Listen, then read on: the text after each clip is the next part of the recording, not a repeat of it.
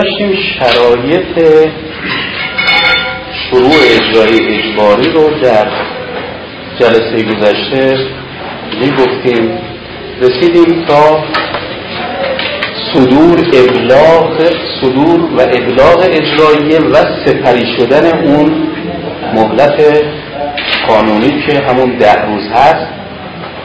راجع به این صحبت کردیم که مواردی اجرایی لازمه. که خب اصل اینه که در امور مدنی اجرایی چیه؟ لازم هست مگر دو تا استثناء داره اینکه رأی اصلا جنبه اجرایی نداشته باشه حالت اعلامی داشته باشه. و دوم اینه که اصلا اجرای رأی به یک دستگاه دولتی است که خودش هم طرف دعوا نیست. که خب اینجا ما نیاز به اجرایی نداریم. در بقیه موارد اصولا باید اجرایی صادر بشه و همونطور گفتیم اجرایی ابلاغ بشه و اون مهلت ده روز هم منقضی بشه.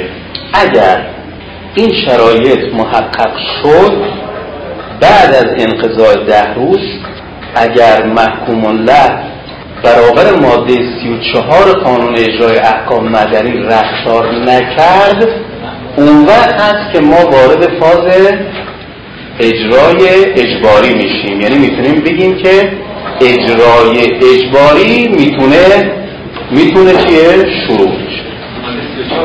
ماده 34 کسی می‌تونه ماده 34 رو بخونه؟ همین که اجرایی به محکوم علیه اقدام شد محکوم علیه.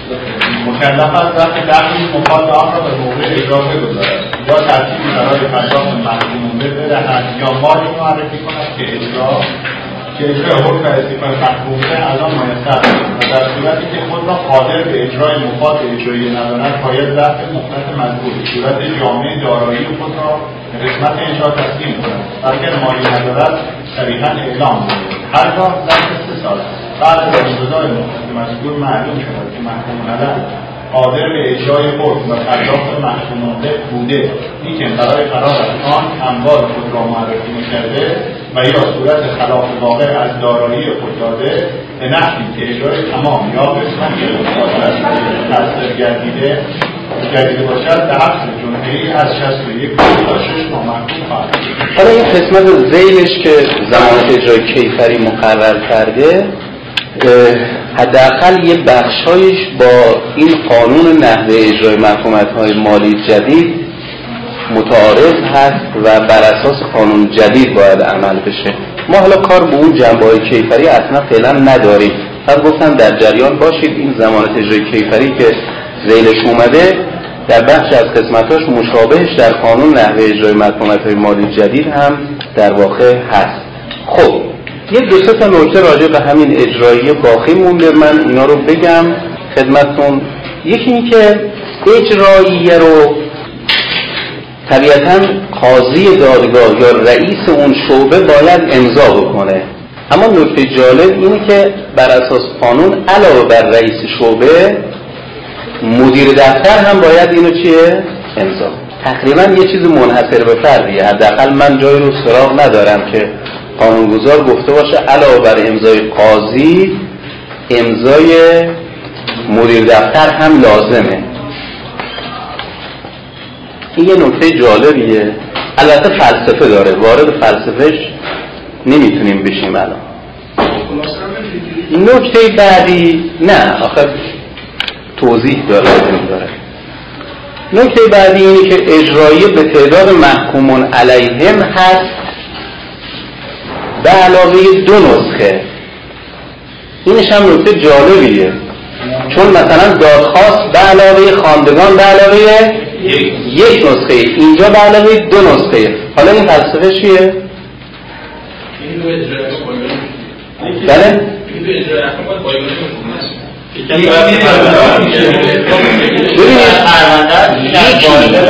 یکی در پرونده محاکماتی به اصطلاح یکی هم در در واقع میشه مبنای تشکیل پرونده اجرایی. متوجه این که میگم دوتا به علتش اینه. چون شما با این اجراییه در واقع از این به بعد یه پرونده دیگه هم چیه؟ تشکیل می‌دید. پرونده اجرایی طبیعتا یه شماره جدید داره. شماره اجرایی طبیعتا شماره مستقلی باید مشخص باشه که اجرایی صادر شد. شاید این و قبل از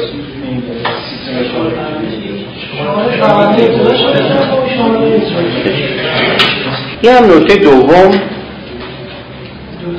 اجراییه برابر مقررات آیین دادرسی مدنی باید ابلاغ بشه. یعنی مقررات ابلاغش همون مقررات دادرسی مدنی هست. و مثل اونجا اگر محکومان علی نشانی درستی ما ازش نداشته باشیم امکان داره اجرایی نشر بشه. ماده 73 قانون دادرسی مدنی نکته بعدی در همین مورد اینه که ممکنه در صدور اجرایی اشتباهی صورت بگیره. امکان تصحیحش وجود داره. بر اساس ماده 11 قانون اجرا مدنی اجرایی می‌تونه تصحیح بشه و حتی می‌تونه ابطال بشه. یعنی ما اون اجرایی رو باطل کنیم از اول یه اجرایی جدید صادر کنیم. خب من نخواستم بگم فلسفه شد دیگه. حالا شما داری روش فکر می‌کنی؟ نکته بعدی اینه که اجراییه ممکنه مشمول مرور زمان بشه. دقت بکنید چی میگیم. دقت بکنید چی میگیم. اجرای احکام مدنی هیچ وقت مشمول مرور زمان نمی شود چی ممکنه مشمول مرور زمان بشه؟ خود این برگ اجراییه. ماده 168 رو بخونید. ماده 168 بله. هر وقت از تاریخ صدور اجراییه بیش از 5 سال گذشته عملیات اجرایی را تعقیب نکرده باشد. اجراییه به راحتت تلقی می شود و در این صورت اگر حق اجرا اصول نشده باشد دیگر قابل اصول نخواهد محکوم بوده می تواند مجددا از دادگاه تقاضای صدور اجرایی نماید. ولی در مورد اجرای هر حکم فقط یک بار حق اجرا دریافت می شود بنابراین اگر درخواست صدور اجراییه بشه شما اجراییه صادر بکنید. ولی بعد از صدور اجراییه به مدت پنج سال دیگه عملیات اجرایی رو محکوم الله تعقیب نکنه بعد از پنج سال نمی‌تونه مثلا بیاد به شما بگه آقا این مال ایشون بیاید توقیف بکنید بیاید بگیرید به من بدید. بعد از پنج سال اگر اومد باید بهش بگیم آقا این اجرایی مال پنج سال قبل فایده نداره. دوباره باید بری درخواست چی بکنی؟ صدور اجرایی بکنی که دادگاه اجرایی صادر بکنه. نکات بعدی که عرض می‌کنم راجع به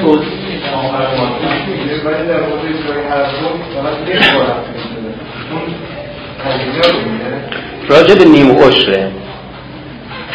یعنی اگر قبلا ازش نیم یعنی نیم عشری وصول شده باشه ما مجددا دیگه نیم عشری نمی‌گیریم. فقط راجع به بحث هزینه. حالا ما اینجا الان بحث هزینه نداریم که. یعنی الان جای جای, جای بحثمون بحث هزینه های اجرایی نیست. یعنی اگر درخواست اجرایی نکرده باشه می‌تونه بعد از درخواست اجرایی شده درخواست شما هر زمانی می‌تونید درخواست صدور اجرایی بکنید علتش هم اینه که در حال حاضر در سیستم دادرسی مدنی کنونی ما ما مرور زمان اجرای حکم در آین دادرسی مدنی نداریم. می‌دونید که در امور کیفری داریم. در برخی در احکام تعذیری در حال حاضر ما مرور زمان داریم. هم مرور زمان تعقیب و رسیدگی و هم مرور زمان اجرا. نکات بعدی که عرض می کنم راجع به مرجع صالح هست. برای اجرای حکم مدنی. حکم مدنی رو چه مرجعی باید اجرا بکنه؟ دقت بکنید. یکم این بحث مربوط میشه به بحث صلاحیت. ما یه صلاحیت رسیدگی داریم یه صلاحیت اجرا. و هیچ تلازمی با هم ندارن. این دقت بکنید هیچ تلازمی با هم بر اساس قانون دادگاه نخستین صادر کننده رأی صالح برای اجرای حکم مدنی. است دادگاهی که رأی نخستین صادر کرده اون صلاحیت اجرای رأی رو داره. رأی که صادر کرده ممکنه در دادگاه تای نظر نقض شده باشه و دادگاه تای نظر رأی دیگری صادر کرده باشه. و الان باید رأی دادگاه تجدید نظر به عنوان رأی قطعی اجرا بشه. اما اجراش به عهده دادگاه تجدید نظر نیست. به عهده همون دادگاه بدوی در حقیقت قانونگذار یک اصل و قاعده رو پذیرفته. گفته دادگاه های نخستین صلاحیت اجرایی دارند ماده پنج قانون اجرا احکام مدنی بله. در طول اجرا ممکن یه اشکالاتی به وجود بیاد. که ما بهش میگیم اشکالات اجرایی. طرف محکوم شده به استرداد یه سری جواهرات. اصلا جواهرات چرا یه سری وسایل خونه مثل یخچال و گاز و تلویزیون و اینجور چیزا؟ بله؟ اینها رو اجرا نمی‌کنه. اجرایی صادر میشه. شما میرید از اون توی اون خونه این وسایل رو در واقع توقیف بکنید و مراحل اجرایی رو انجام بدید. اونجا در باز نمی‌کنن. طبیعتا شما می‌خواید وارد خونه مردم بشید باید چیه؟ باید در بزنید. خب بنابراین که همون دفعه اول از دیوار برادم بالا یا در بشکونه این کارا رو ما هم که قوه قاهره حاکمیت هستیم همچین اختیاراتی نداریم. ما باید مثل بقیه مردم باید این کاری اونجا داریم باید بریم در بزنیم. میری در می‌زنی کسی در باز نمی‌کنه. شاید هم باز کنه بفهم شمایی ببنده. فرق نمی‌کنه. شاید در قفل کرده باشن و اصلا کسی اونجا نباشه. خب اینجا اجرای حکم با اشکال مواجه شد. شما با یه مشکل مواجه شدید در اجرا. چه کسی چه مرجعی باید دستور بده که برن در رو باز کنن به زور و برن اون گاز و یخچال و تلویزیون توقیف کنن؟ در کیه؟ همون دادگاهی که اجرایی زیر نظرش اجرا میشه. ماده 25 رو بخونید. اما در جریان اجرای حکم اشکال پیش آید دادگاهی که حکم تحت نظر آن اجرا می شود وقت اشکال می گاهی اوقات در مقام اجرا بین طرفین اختلافاتی به وجود میاد. بهش میگیم اختلافات اجرایی. اون اولی رو می‌گفتیم اشکالات اجرایی اینو بهش میگیم چی؟ اختلافات اجرایی. مثلا ارزیابی مال علل اصول با توافق صورت می‌گیره. اما اگر طرفین راجع به قیمتی که تعیین شده اختلاف داشته باشن. اختلاف این بهش میگیم اختلاف چی؟ اجرایی. این اختلاف اجرایی بر عهده کدوم مرجع؟ دادگاه نه خیر نه. دادگاهی که حکم رو اجرا می‌کنه. ماده 26 رو بکنید اختلافات ناشی از اجرای احکام راجع به اجرای احکام راجع به دادگاهی است که حکم توسط آن دادگاه اجرا می شود راجع به دادگاهی هست که حکم توسط آن اجرا می شود بله. حالا ادبیاتش اینجوری مشخص ماده 75 به نظر ما یه مصداقی از مصادیق ماده 26 هست. بخونید ماده 75 رو؟ قسمت اجرا ارزیابی را بلا فاصله به طرفین ابراز کنند هر یک از طرفین می تواند ظرف سه روز از تاریخ ابلاغ ارزیابی به نظریه ارزیاب اعتراض نماید. این اعتراض در دادگاهی که حکم به وسیله آن اجرا می شود مورد رسیدگی قرار می‌گیرد و در صورت ضرورت با تجدید ارزیابی قیمت مال معین می شود تشخیص دادگاه در این مورد قطعی است در واقع ماده 75 یک مصداق منصوص از ماده 26 همیشه البته منصوص نیست. اینجا قانونگذار خودش تصریح کرده.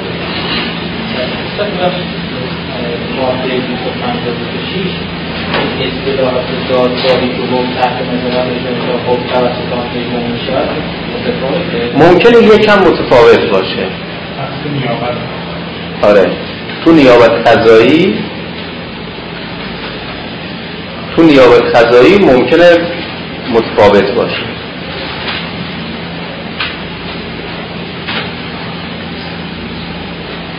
نیابت باشه نیابت اختلافات. اختلاف اختلاف به عهده دادگاهی است که خود رو داره اجرا می‌کنه حالا من وارد این بحثا نکنید چون باید توضیح بدم حالا چون گفتید مجبورم توضیح بدم تو قسمت اول نیاز نیست تصریح بشه اگر نیابت میده تصریح بشه که اشکالات اجرایی هم خودت چیه؟ وقتی شما نیابت می‌دید که حکم رو اجرا بکن لازم نیست تصریح بکنه که اگر رفتن اونجا در باز نکرد تو به نیابت از من برو چکار بکن؟ اونجا رو هم در واقع دستور باز کردنش رو بده. چون این در واقع از ماده 25 استفاده میشه در عهده اون هست و این اختیار رو داره. اما در ماده 26 اگر یک همچین مسائلی بخواد پیش بیاد ظاهرا ظاهرا باید در نیابت چیه؟ بیاد که بگه اگر اختلافاتی هم در این رابطه بین طرفین پیش اومد اون اختلافات هم در واقع شما انجام اما گاهی اوقات اختلاف در مفاد حکمه. یعنی حکم چون مبهمه یا حداقل طرفین ادعا می‌کنن مبهمه اینجا نیاز به رفع ابهام وجود داره. این رفع ابهام بر عهده کیه؟ دادگاه صادر کننده.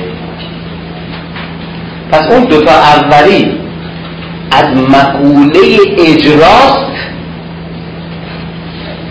25 و 26 چون از مقوله اجراست ما هم می سپاریم به دادگاه اجرا کننده. اما این سومی درست در زمان اجرا بروز و ظهور پیدا کرده. اما اصلا از مقوله اجرا نیست. این برمیگرده به مفاد رأی. بکنید ماده 27 رو. بله. اختلاف راجع به مفاد حکم همچنین اختلافات مربوط به اجرای احکام که از اجماع یا افهام یا محکوم به افاده شود در دادگاه حکم داشته رسیدگی می شود یعنی اگر شما دارید رأی دادگاه تایید نظر رو اجرا می‌کنید اگر ابهامی داشت باید برای رفع ابهام بفرستید همون دادگاه نظر درست شما اجرا کننده هستید ولی شما تفسیر رأی بر عهده کیه دادگاه صادر کننده تقریبا این قاعده یک این مسئله تقریبا یک قاعده هست درسته؟ تفسیر قانون عادی با کجاست؟ با مجلس دیگه یعنی خود قانونگذار جایی هم قانون مبهم باشه تفسیرش در برای رفع ابهام بر عهده خود قانونگذار هست که باید ابهام رو برطرف کنه. اینجا هم دادگاهی که رأی صادر کرده به خود معروف میگن المعنا فی بطن شاعر. این خودش هست که باید بگه من منظورم چیه. البته ما اینجا با یه شخصیت حقوقی مواجه هستیم نه با یه اشخاص حقیقی. ممکنه قاضی شعبه کلا عوض شده باشه. متوجه هستید؟ ما در اینجا اینجا که عرض می‌کنم یعنی در سیستم حقوقی در آین دادرسی کار به اشخاص حقیقی چیه؟ نداره. کسی سوالی داشت؟ بله من بعضی رفع ابهام و سوال داشتم که بله. تشخیص این با که اصلا ابهام هست یا؟ چون ممکنه مثلا بخواد به بهانه همین طرف بخواد که اصطلاح اجرای عقب بیفته و اینا بیان این درخواست یه ممری باشه برای که هی احکام بتونن همه افراد از این حق استفاده بکنن.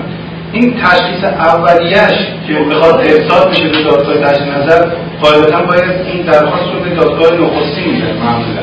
مدیر دفتر بعد میفرسته برای دادگاه این اینجا مثلا این حق قائل شده که بتونن مثلا تشخیص اولیه بدن. اگر واقعا ابهام بود بعد ارجاع بدن. ببینید. یا نه به صرف هر درخواستی باید ارجاع بشه برای ببینید. یه بار دیگه ماده 27 رو بخونید به نظر میاد از ماده 27 دو حالت رو میشه استنباط کرد. بخونید یه بار دیگه ماده 27 رو. اختلافات راجع به مفاد حکم همچنین اختلافات همچنین. دقت بله. همچنین اختلافات مربوط به اجرای احکام در اجمال یا ابهام حکم یا محکوم مونده حادث شود دادگاه که حکم را صادر کرده رسیدگی می شود.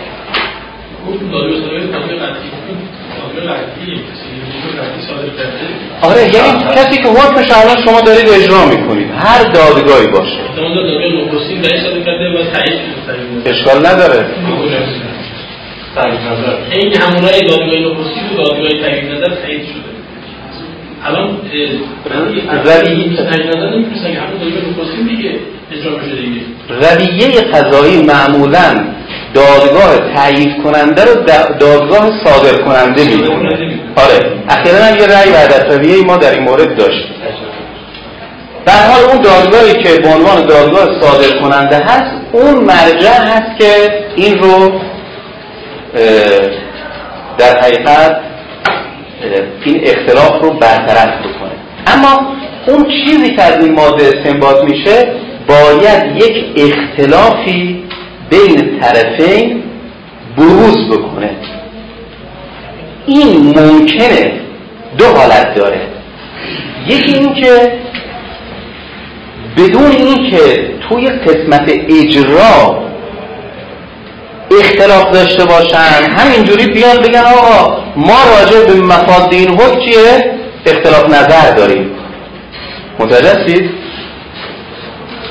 یه بار ببینید تو بحث اجرا بیان اختلاف می‌کنن. یعنی مثلا فرض کنید توی حکم گفته یخچالو بدید متوجه ممکنه بیان اختلاف بکنن. اون بگه آقا منظورش از یخچال این یخچال بوده. اون بگه نه منظورش چیه؟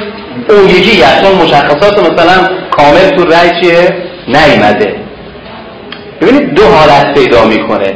یکی دقیقا میره تو اجرا تو مرحله اجرا اون لحظه که مثلا ممکنه حتی شما رفتید توقیف بکنید این مسائل بروز پیدا می‌کنه که قسمت دوم ماده هست. قسمت اول اصلا ممکنه به اینجا هم کار نرسیده باشه. قبل از همه اینها بین طرفین اختلافی بروز بکنه. به هر حال به نظر میاد برای دادگاه دادگاهی که یا مرجعی که می‌خواد اینو بفرسته پیش دادگاهی که باید اختلاف برطرف بکنه اینجا خیلی نباید سختگیری بکنه. همین که ببینه یه اختلافی وجود ممکنه اختلاف سوری هم باشه. خیلی نمی‌تونه رد بکنه. متوجه؟ چون براش مسئولیت داره. اصلا خیلی وظیفه نداره خیلی ورود بکنه. ببینه که این اختلاف واقعا اختلاف سوری هست یا واقعی. عموما قبول نمی‌کنن این دادبند خود اجرای اون شعبه اصلا قبول نمی‌کنه. ما اختلافات خیلی زیادی بود مثلا تو پرداخت ملی. حتی دو روز طرف مثلا زندان بود تا موافقت گرفتیم رفتیم از این اختلاف رو صحبت کنیم با حالا این که در عمل یه نفر قبول نکرده یا می‌کنه اون دیگه بحث. به گردن اونایی هست که این کارا رو انجام میده. خب این رأی که دادگاه صادر کننده رأی در مقام رفع ابهام از مفاد و حکمش در واقع صادر می‌کنه اسمش هست رأی چی؟ رأی تفسیری رأی تفسیری یعنی چی؟ چرا بهش میگیم رأی تفسیری؟ بله؟ چون صادر شده تفسیر اون آها. این اسم و این نامگذاری و این عبارت و اصطلاح یک پیام بسیار مهم داره. و اون پیام اینه که شما که در مقام رفع ابهام و اجوال از حکم رأی صادر می‌کنید فقط باید رأیتون رو تفسیر بکنید. حق تصحیح چیه؟ هیچ گونه تغییر و اصلاحی در این قسمت جایز نیست. چیزی که متاسفانه در عمل ممکنه اتفاق بیفته. چون ببینید خیلی خط باریکی هست. بین این که شما داری مقصود و منظور خودت از رأی میگی یا داری نه؟ یه چیز جدید داری بیان می‌کنی. این تفسیر کرده. او ببینید نشون میده رأی اشتباهه. متوجه چاره یعنی چاره نیست؟ حق نداره. حق نداره. چرا؟ چرا حق اصلاح نداره؟ قاعده فرا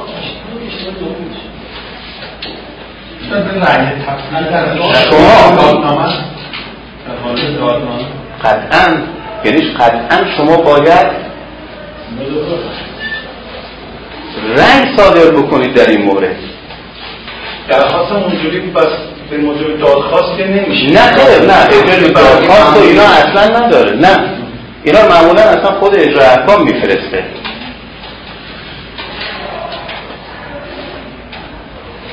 اون چی که مهم هست اینه که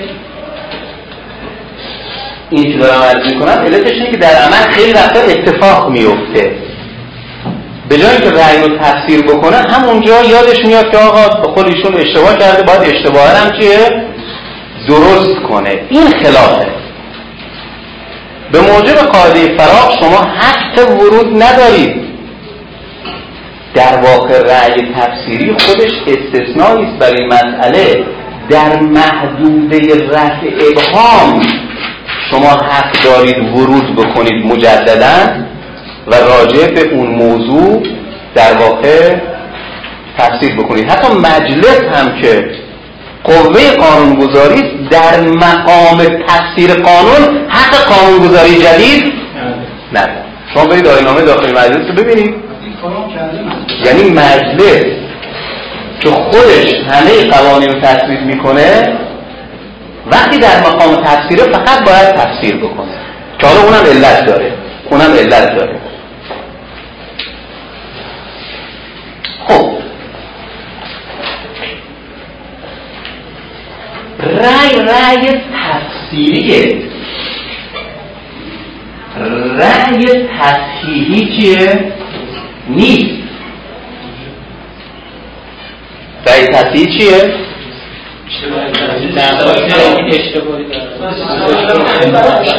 سهو قلم. سهو قلم. ماده 309 اگر در رأی سهو قلمی صورت گرفته باشه به موجب ماده 309 می‌تونید شما رأی چی صادر کنید؟ رأی تصحیحی. به غلط بعضی وقتا به این میگن رأی اصلاحی. اینم اشتباهه از نظر اصطلاحی نباید بگیم رأی اصلاحی باید بگیم رأی چی؟ تصحیحی. یعنی اشتباه رو تصحیح می‌کنه. حالا گرچه لغتا شاید تفاوت آنچنانه چیه؟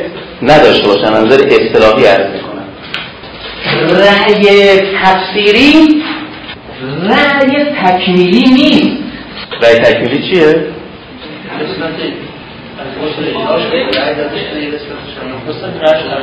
رأی تکمیلی چیه؟ رأی مثلا صادر شده. یک قسمتش تکلیف شده یا احسن.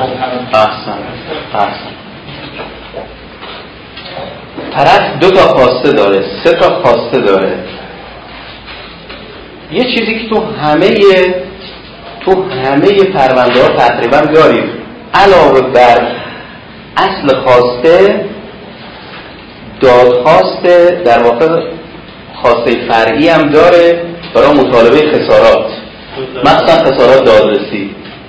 ممکنه قاضی یادش بره راجع به خسارات دادرسی رأی بده. خیلی وقتا اتفاق میفته حالا خسارات دادرسی به خواسته فرعیه. گاهی اوقات دو سه تا خواسته اصلی با هم مطرح شده. راجع به یکی از خواسته ها دادگاه هیچ اظهار نظری چیه؟ نکرده. اینجا دادگاه باید رأی تکمیلی صادر کنه. برخلاف قاعده فرا هست یا نه؟ نه. بله؟ دقیقا. دقیقا درست میگن. رأی تکمیلی بر قاعده فرا برخلاف قاعده فرا نیست. شما در این مورد رأی صادر نکردید. در حالی که رأی تفسیری و رأی تصحیحی برخلاف قاعده فرا هست قاعده فراغ آخر مثلا اسمش که قاعده فراغ دادرس نسبت به دادرسی میگیم در هر حال حالا اومده به حال دادرسی کرده و نهایتا حکمش صادر کرده. حالا اگرچه حکمش برخلاف اون چیزی که باید میباید باشد صادر شده. ولی در هر حال قاضی از پرونده خارج شده دیگه.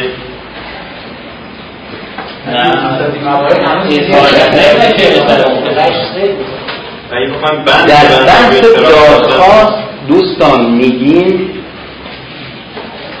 دادخواست اثرش چیه؟ دادخواست آقایونی که روحانیان باید بگن. دادخواست موجب اشتغال دادگاه میشه.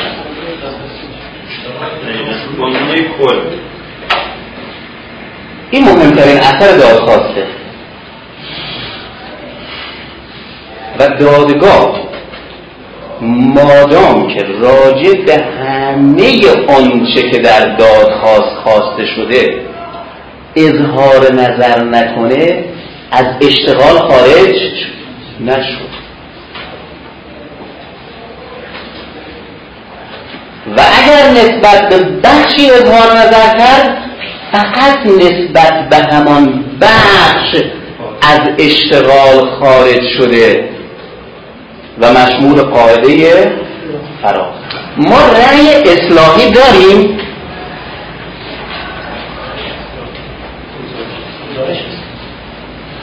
نه گزارش اصلاحی بحث دیگه. یه بحث دیگه. گزارش اصلاحی اونجا یعنی اصلاح اونجا به چه؟ صلح سازش دیگه. رأی اصلاحی داریم. گفتیم رأی تفسیری داریم رأی تصحیحی داریم رأی تکمیلی داریم رأی اصلاحی داریم رأی اصلاحی در قانون قدیم بود که چی قانون قدیم چی داشتیم که خود قاضی اشتباه خودش پی بره و اون رو تصدیق کنه داشتیم این برخلاف قانون خودشون خب اعلام بکنن. اعلام بکنن. رأی اصلاحی رأی هستش که دادگاه بدوی مثلا یه رأی صادر کرده از همه لحاظ صحیح هستش فقط تو بعضی قسمتش یه اشتباهاتی وجود داره. دادگاه تایید از ضمن تایید اون رأی اون قسمت ها رو اصلاح می‌کنه. قاضی اشتباه می‌کنه رأیش یعنی اساس رأی رو تایید می‌کنه یه قسمتاش رو اصلاح. می‌کنه اون میشه دادگاه تایید نظر.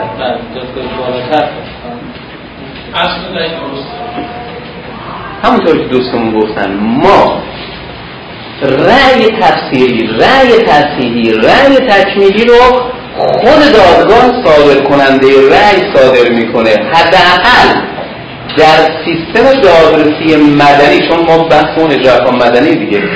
در سیستم دادرسی مدنی کنونی رأی اصلاحی به معنای این که خود دادگاه صادر کننده رأی بیاد رأی خودش رو اصلاح بکنه نداریم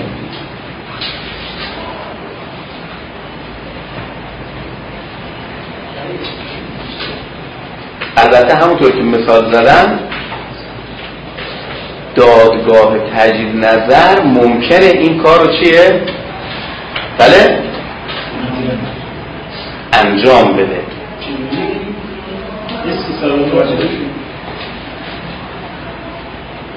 حالا بعدا به قانون مراجعه بکنید. حالا ایشون یه مثال زدن. یک مثال زدن ایشون. ایشون یه مثال خاص زدن. من نمی‌خوام محدودش کنم به اون مثال خاص. اصلا فلسفه دادگاه نظر همین. ها؟ همین اسلام متوجه؟ اصلا دادگاه تعیین نظر برای چیه؟ برای جلوگیری از اشتباهات دیگه می‌خواد رعیای اشتباه رو چکار کنه؟ اصلاح بکنه اصلا پژوهش خواهی سیستم تجدید نظر و پژوهش فلسفه چیه؟ ها؟ چون ممکنه آراء بدوی اشتباه باشه ما اومدیم سیستم تجدید نظر پیش بینی کردیم. بنابراین دادگاه تنظر ممکنه رأی دادگاه بدوی رو نقض بکنه رأی جدیدی صادر کنه. این در واقع اصلاح هست. این در واقع اصلاح هست. ولی ما همچین اصطلاحی رو اصلا خوب به کار نبریم. چون وقتی در کنار اونا رو قرار میدیم اون آرا رو کی صادر می‌کنه؟ خود دادگاه صادر کننده رأی چون این اختیاری رو ندادن. ظاهرا در فقه در گذشته یا همین الان حالا الان تو سیستم ما نداریم. به مجتهد نه به طور کلی. به مجتهد این اختیار رو دادن که خودش رأی اشتباه خودش رو چکار بکنه؟ اصلاح بکنه. حالا سیستم ما الان سیستم آین دادرسی کلا دادگاه های ما بر مبنای قضات مجتهد که نیست در حال حاضر.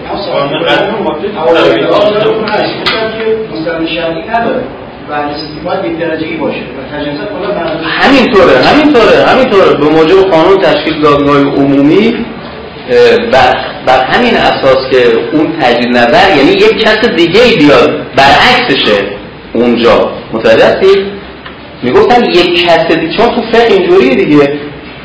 این مجتهد وقتی رأی داد یه مجتهد دیگه این معنا نداره بیاد رأی اینو نقض کنه. متوجه به همین علت می‌گفتن خودش ممکنه اگر فهمید اشتباه رأی شد اصلاح بکنه. اما یه نفر دیگه بیاد رأی رو اصلاح بکنه این معنا چیه؟ نداره. حرفم درسته. تو سیستم اجتهادی و اونجایی که ما قضاتمون مجتهدن رو بر اساس رأی اجتهادی خودشون رأی میدن همینطوره ولی الان سیستمی که ما داریم اصلا اینطوری نیست که.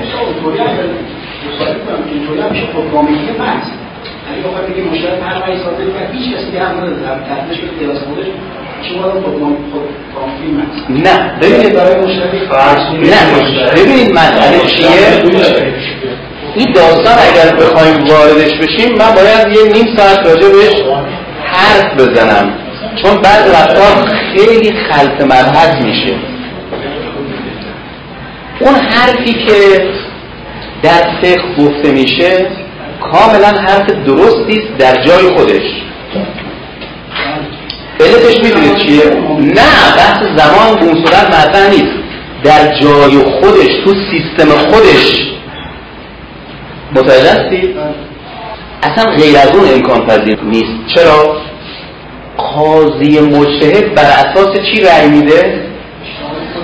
فتوای خودش. فتوای مجتهد بله؟ هم برای خودش لازم اتباع است هم برای مقلدینش. تو سیستم فعلی شما بر اساس فتوای مجتهد رأی نمی‌دید بر اساس چی رأی می‌دید قانون. تو سیستم فقهی و اجتهادی چیزی به اسم قانون که نداریم. بنابراین در سیستم خودش معنا داره من مجتهد. بر اساس فتوای خودم رأی بدم. یه قاضی دیگه که فتواش با فتوای من مخالفه بیا رأی منو نقض کنه. یعنی این تفوق این تفوق اونجا وجود نداره. ما یه چیز فقط داریم تو احکام حکومتی که به ولی فقیه این اختیار رو میدم که مثلا برخلاف فتوای مشهد یه احکامی صادر کنه. اونم که می‌دونید که در واقع بله یک یه موضوع خیلی خاص هست و خیلی توی آراء دادگاه ها اصلا مصداق پیدا نمی‌کنه. آرایی شما بین در اختلافات بین طرفین داریم که هیچ وقت ولی فقیه نمیاد رأی بده که بگه آقا مثلا اینجوری. اون یه چیزای خیلی حکومتی و مهم و مثلا جنبه عام و اینا داره. بنابراین در سیستم جالبه که در سیستم فعلی ما تفسیره ماده سه قانون داسی مدنی چی میگه؟ میگه اگر قانون برخلاف فتوای قاضی مجتهد بود چیکار باید بکنیم؟ قانون باید بره کنار یا نه؟ مجتهد باید بره کنار. این یعنی چی؟ این یعنی چی؟ یعنی ما سیستم قانونی قانونی رو پذیرفتیم. یعنی داریم بر اساس سیستم قانونی عمل می‌کنیم. به هر حال ما رو وارد بحث اینجوری بکنید بحث خودمون میمونه ها. ولی من ولی من به اگر شما وارد بکنید حاضرم حرف بزنم. اما این عناوین و سرپرستهایی که گفتیم میمونه. مهم برای ما تو این درس اینه که این سرپرستها باقی بمونه. یه چیزی رو وقتی میگیم پشتش یه فکری تجربه نهفته هست. همینجوری نمیگیم. وقتی میگیم در سیستم دادرسی کنونی ما رأی اصلاحی چیه؟ نداریم. فعلا به عنوان یک فرض بپذیرید ولی اون که بعدا در نظریات اجتهادی خودتون اینو ردش کنید. تو کلاس حداقل ما رو واردی بحثا نکنید. بله؟ در مقام خود دادگاه صادر کننده رأی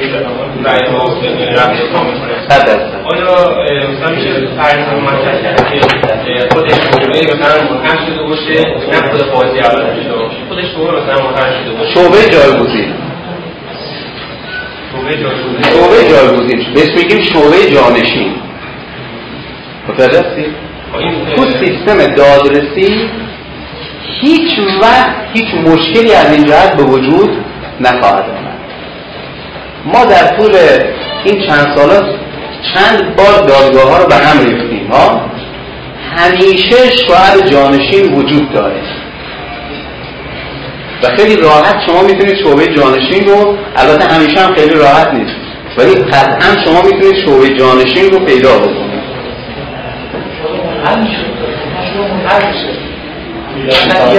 یه بخشی شعبه حقوقی داره شعبه شش حقوقیش.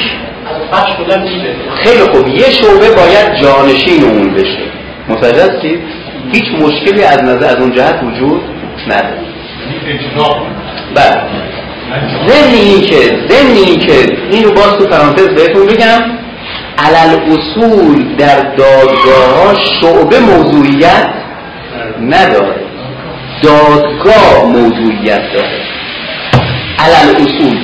مگر استثناء؟ مگر موارد استثناء شما با وجود این شرایط وارد فاز